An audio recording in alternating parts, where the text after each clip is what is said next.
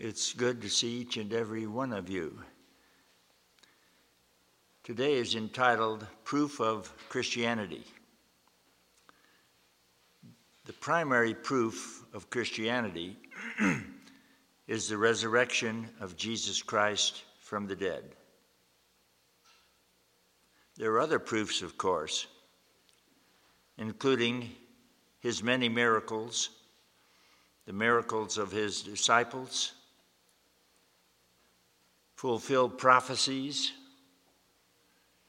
his wonderful teachings, his living in our hearts who believe in him. But the primary basic proof is his own resurrection. Had he not risen from the dead, he would have seemed to have been false. He prophesied his resurrection then he died for our sins. then he rose from the dead. It's not just a hope that we have that he did that, it's solidly established in historical proof.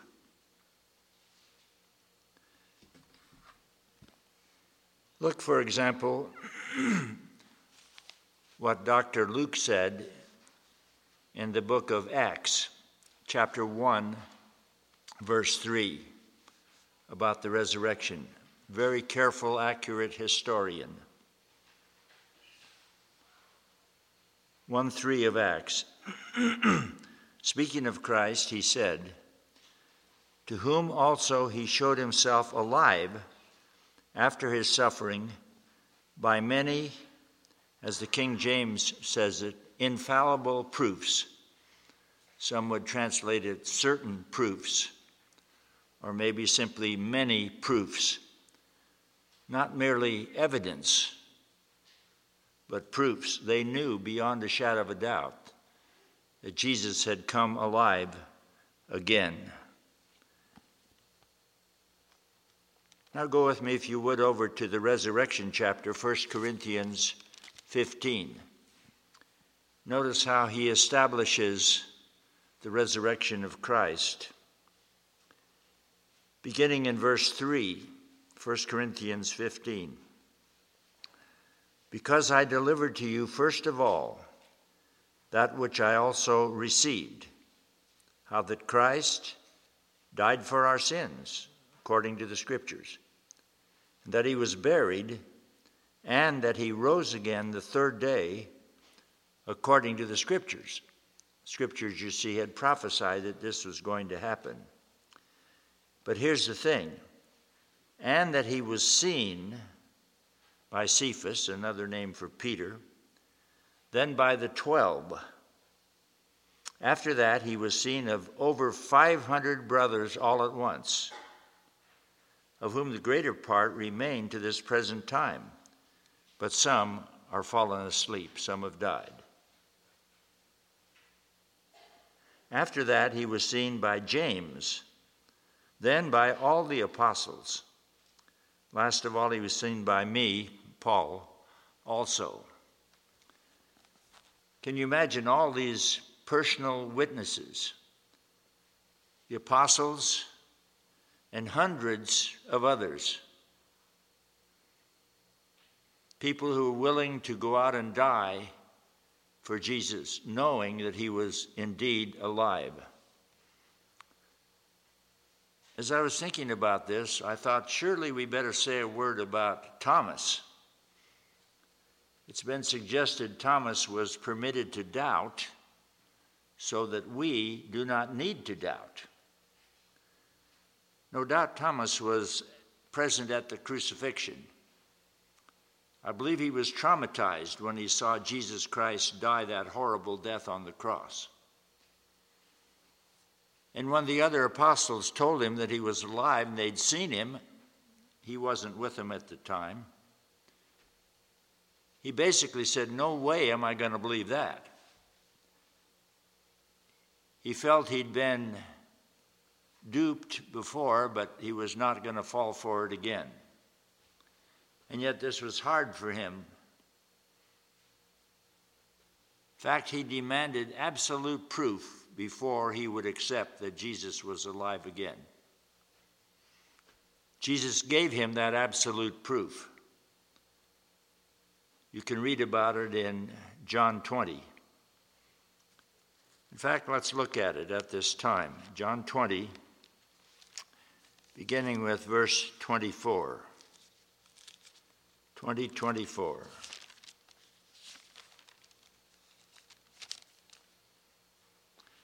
Thomas, one of the twelve, called Didymus, twin, he was not with them when Jesus came, that first resurrection night, Easter night. Therefore, the other disciples said to him, We have seen the Lord.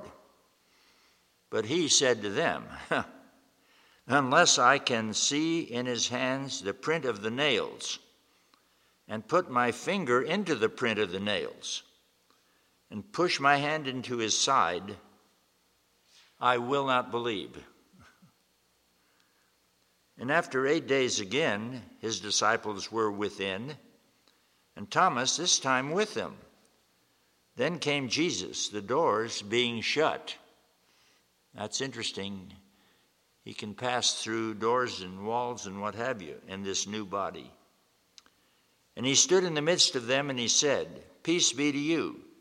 Then he said to Thomas, Reach here your finger and look at my hands. Reach here your hand and push it into my side. And do not be faithless, but believing. You see, he gave him the absolute proof he demanded. And Thomas answered and he said to him, My Lord and my God. He believed in his lordship and that he was God to be worshiped. Jesus said to him, Thomas, because you have seen me, you have believed. Blessed are they who have not seen and still have believed. And many other signs, truly, Jesus did in the presence of his disciples, which are not written in this book of John, but these, that is, the signs, the miracles in the book of John, they are written so that you might believe that Jesus is the Christ, the Son of God, and that believing you might have life through his name. And so, as was said, Thomas was given absolute proof. The doubter became a believer so that we too need never doubt. Since the proof is absolute, since the fact is certain that Jesus is alive again, question might be asked well, how, how come some people don't believe it? I believe a very good answer is found in the book of John, back in chapter 3, verses 19 and 20. This is the condemnation that light is come into the world, and men love darkness rather than light, because their deeds were evil. Because everyone who does evil hates the light, neither comes to the light, lest his deeds should be reproved. Why do people reject the proof? Because of the willful blindness of their darkened heart. It's not that the proof isn't there, it's that they willfully decide not to believe it. The same is true with belief in God. From Romans 1:20 we see God has revealed himself through his creation. And yet people have refused to believe it because of the willful blindness of the heart, is why people refuse to believe in the resurrection of the Lord Jesus. Now, thinking of his resurrection,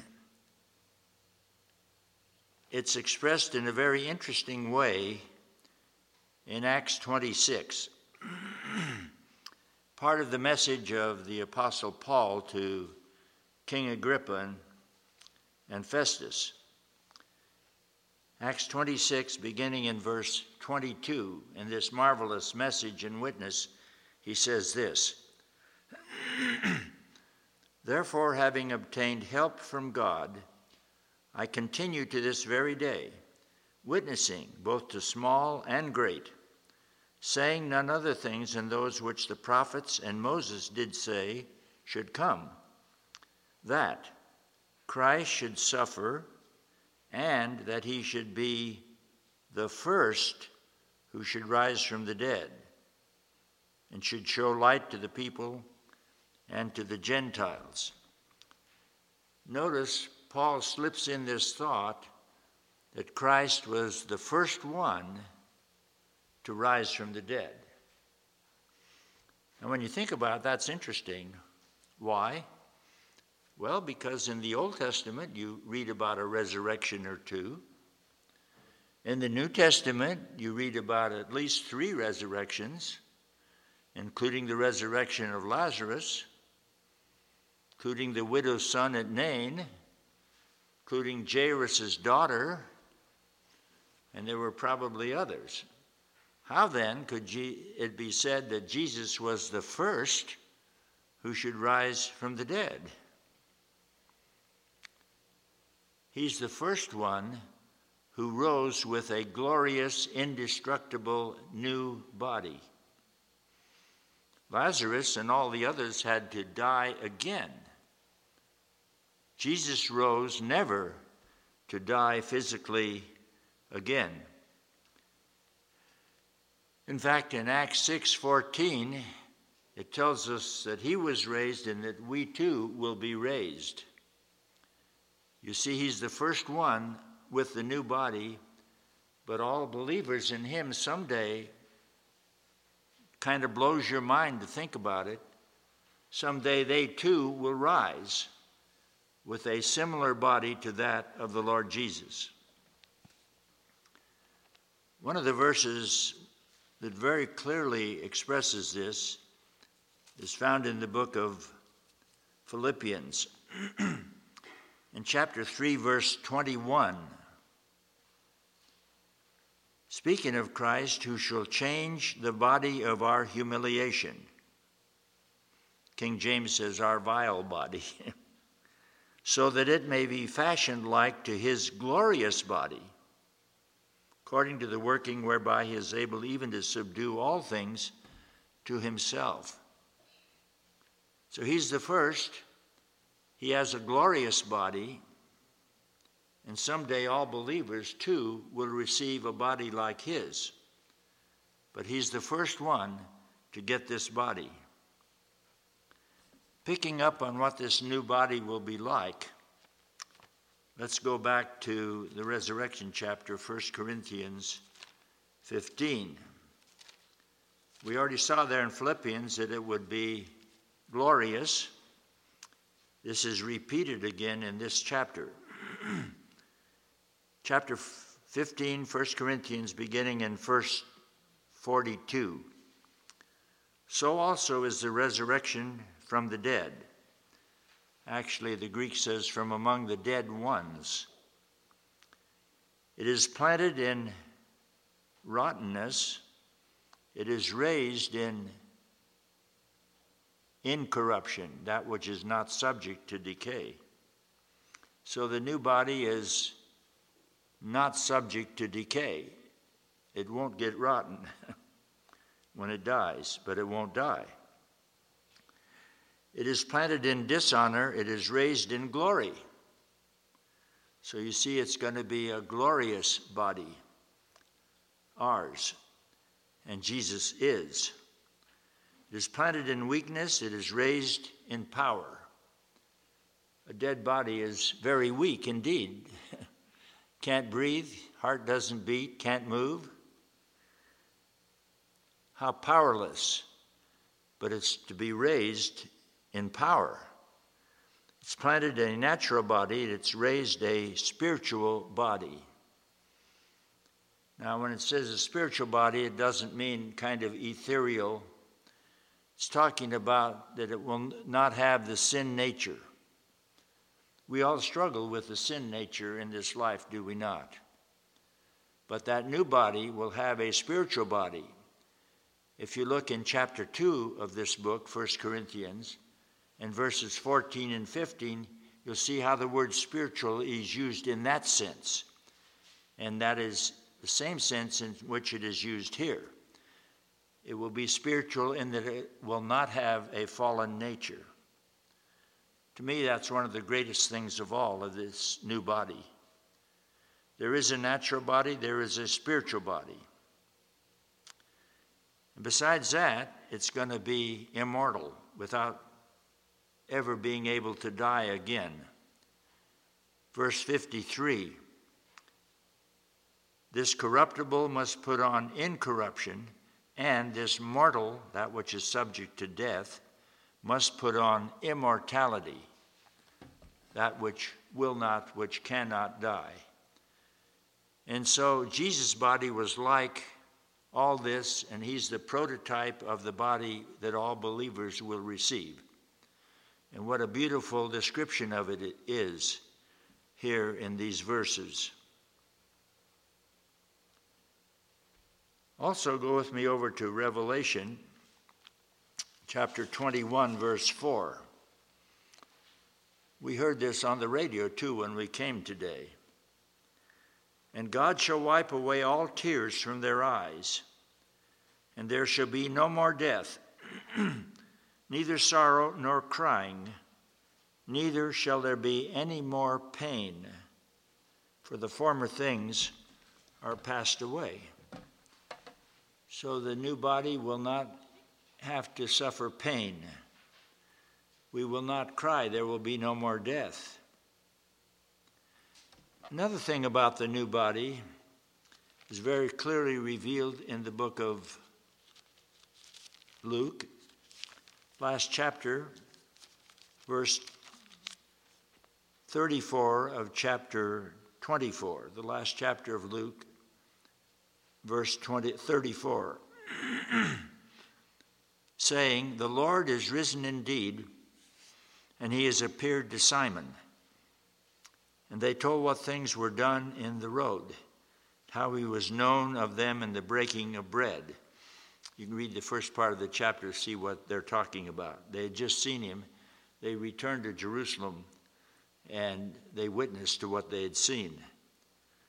And as they thus spoke, Jesus himself stood in the midst of them, and he says to them, Peace be to you. But they were terrified and scared and supposed that they'd seen a ghost. And he said to them, Why are you troubled? Why do thoughts arise in your hearts? Now get this. He said, Look at my hands and my feet. They no doubt saw the prints. That it is I myself. Touch me and see because a spirit, a ghost, does not have flesh and bones as you see me have. So in this new body, there's flesh, there's bones, and yet it can appear and disappear.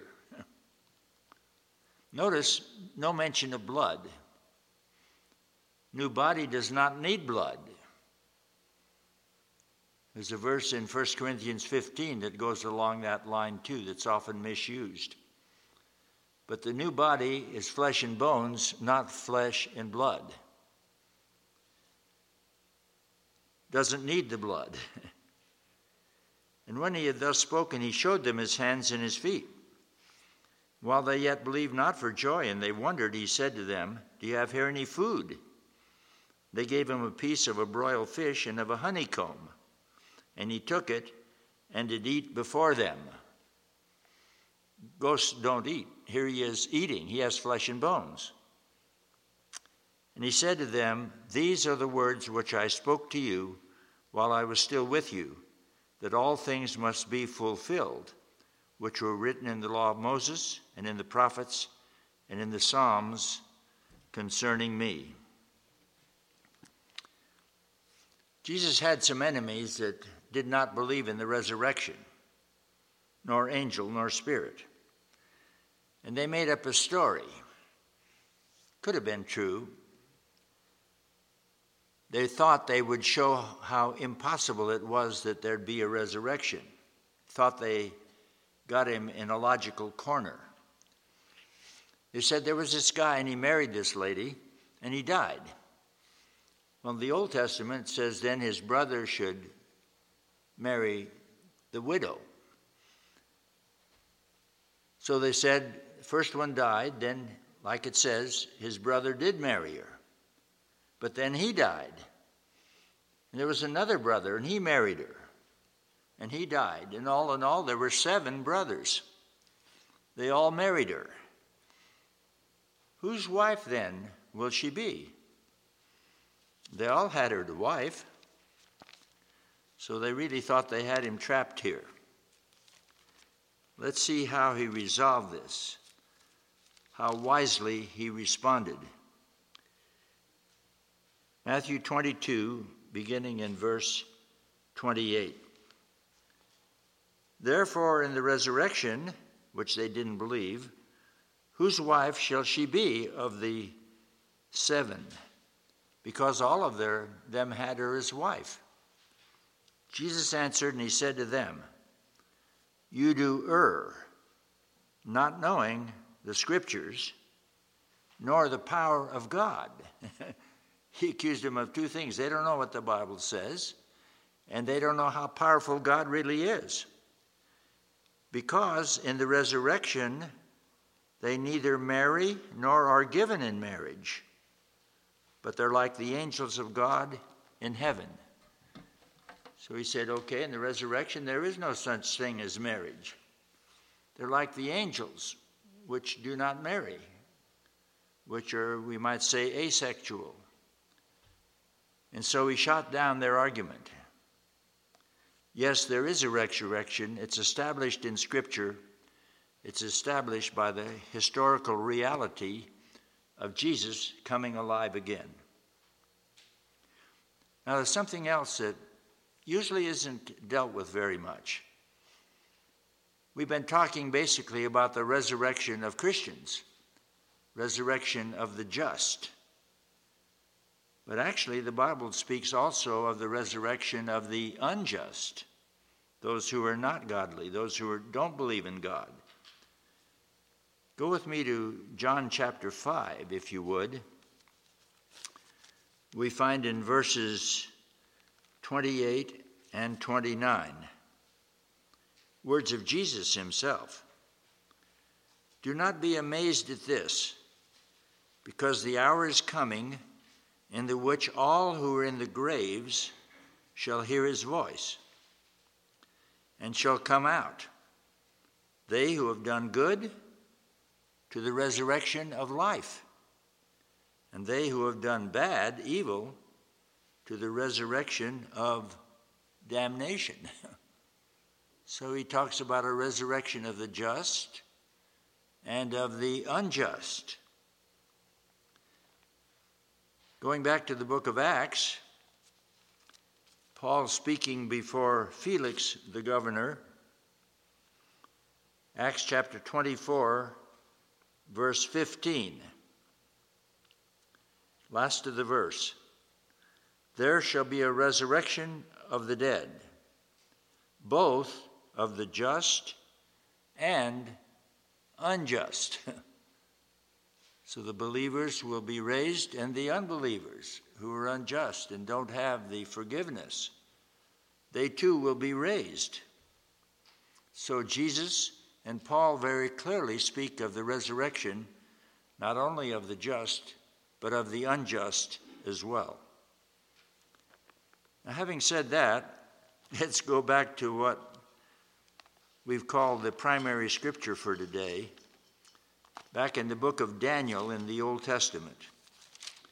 An amazing three verses in chapter 12 of Daniel, prophetical verses. Beginning in Daniel 12:2 we find this. And many of them who sleep in the dust of the earth shall wake up, some to everlasting life, and some to shame and everlasting contempt. So there'll be a resurrection, you see, not only of the just, but the unjust as well, prophesied centuries before Jesus came. Some to shame and everlasting contempt.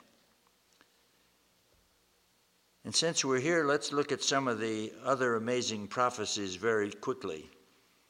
Verse 3 And they who be wise shall shine like the brightness of the expanse, and they who turn many to righteousness like the stars forever and ever.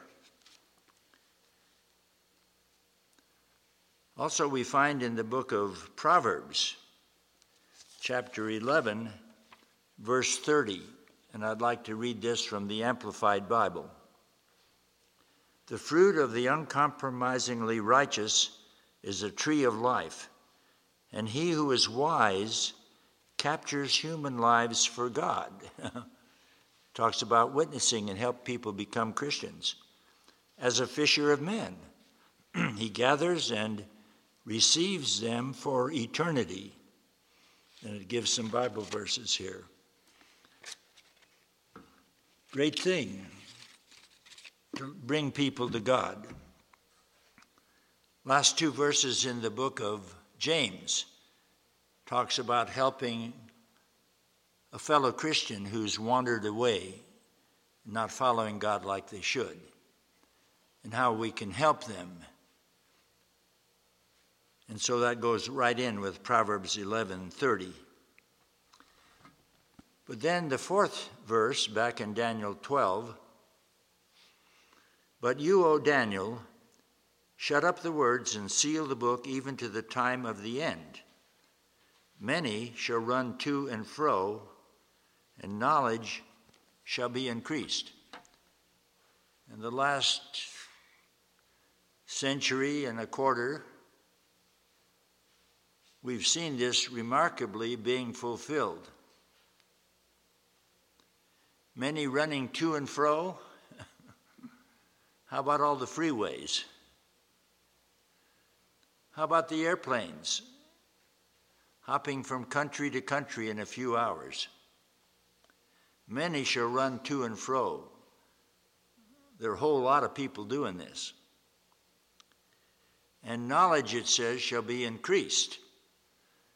Consider in the last century and a quarter the enormous increase in knowledge. Think of the technological advances. Think of smartphones, for example. It's amazing the increase in knowledge which has been experienced. But Daniel knew all about it, God revealed it to him.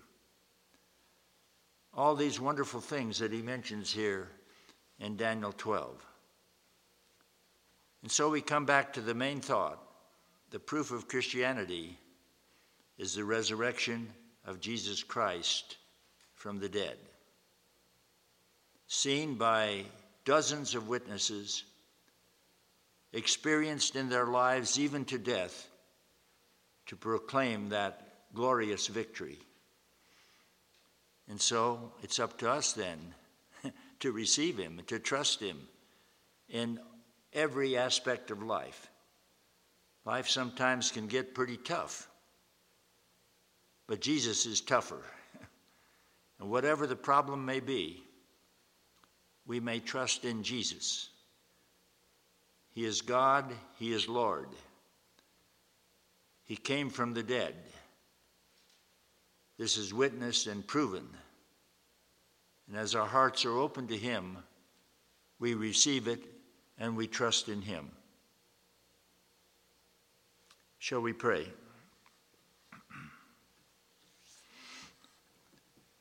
Lord, we thank you for this glorious truth of his wonderful resurrection. We thank you that it's not just something we wistfully hope for, but it's something established in history, in time something experienced by people, something into which we may tap as we trust in Jesus. Thank you, Lord, that you are living. Thank you that you conquered death and the grave. Thank you that you promise total victory to all who trust in you, not only in the hereafter, but victory here, even in this world. Thank you so much. We praise you, we honor you, we glorify you. In Jesus' name, amen.